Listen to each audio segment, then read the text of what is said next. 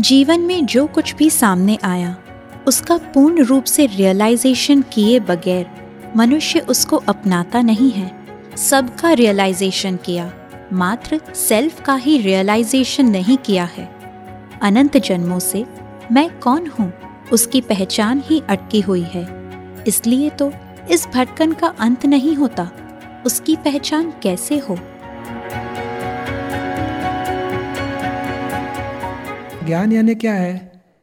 क्या नाम संजीव। तो कोई बोले संजीव बहुत ऐसा आदमी है वैसा आदमी है मेरा ये कर दिया नुकसान कर दिया। कुछ ऐसे कुछ बुरे शब्द आए हमारे कान में सुनने में दुख लग जाता है कभी? लगता है। हाँ और बाद हम पढ़ो बाहर खड़े हैं और भीतर में ये लोग दरवाजे के अंदर में ये लोग बात कर रहे हैं संजीव आदमी ऐसा है वैसा है तो हमें ज़रा गुस्सा भी आ जाएगा। और लास्ट में सुना ये तो मेम्फिस वाला संजीव ओहो हो मैं तो मिसिसिपी जैक्सन वाला है ये तो दूसरा कोई। तो गुस्सा कितनी देर में चले जाएगा? ये हंड्रेड एंड थ्री डिग्री चला गया होगा तो ज़ीरो हो जाएगा। सच्ची बात। तो ये मैं खुद कौन हूँ नहीं जाना? और मैं ही संजीव मानने से कितना दुख होता है? तो मैं खुद तो संजीव को बोलते मुझे नहीं मैं तो आत्मा हूँ शुद्ध आत्मा। ये सेल्फ रियलाइजेशन हो जाएगा तो बहुत प्रकार के दुख जो रॉन्ग बिलीफ से है सब छूट जाएँगे।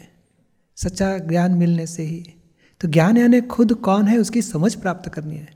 ये शरीर में आप नहीं, शुरुआत में बताया separate I and my I without my is pure soul मैं संजीव हूँ, मेरा घर है, मेरा पैसा है, मेरा परिवार है, मेरी संपत्ति है, मेरी प्रॉपर्टी मगर सब माई में चले जाता है। तो आई खुद कौन? मैं संजीव, मगर संजीव तो टेम्पररी है। वो भी नाम जन्म होने के बाद देते हैं। और मरने के बाद ले भी लेते हैं हमारे साथ तो। सब पाप पुण्य का हिसाब आता है। तो हम खुद कौन है ये हमारे साथ? मैंने देह छोड़ दिया तो मैं दूसरा जन्म लिया तो मैं खुद कौन? तो ये जो नाम देते उसको ही मैं हूँ मान लिया है। वो रॉन्ग बिलीफ है, वो अज्ञानता है। तो यहाँ ज्ञान मिलने से मैं खुद कौन हो? मेरे गुण धर्म क्या है? मन वचन काय से मैं कैसे जुदा हूँ? ये सब हमें ज्ञान प्राप्त होता है। जैसे A for apple B for bat बुलाते हैं बच्चों को। उसको ए बी सी डी आ जाएगी। धीरे धीरे बाद में एप्पल सिखाते हैं बैट सिखाते हैं A B C D word सिखाते हैं, धीरे धीरे सेंटेंस सिखाते हैं। ऐसे ये भी ए बी सी डी आत्मा की कल सीखने मिलेगी। वो मैं क्या हूँ? मेरा क्या है? पराया क्या है? तो ये संजीव को कौन चलाता है? कभी बुरे विचार आ जाते हैं? नहीं, इच्छा है तो भी। कभी शब्द भी बुरे निकल जाते, नई इच्छा है तो। तो नई इच्छा है वो कौन?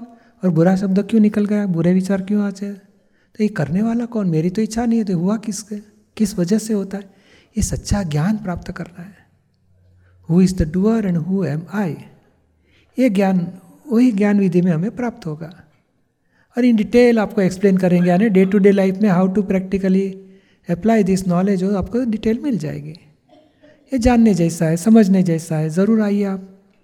इसमें कोई धर्म में परिवर्तन नहीं है, गुरु परिवर्तन नहीं है, और हमारा जो हस्बैंड वाइफ माँ बाप बच्चे, नौकरी, धंधा एज इट इज़ सब रखने का है।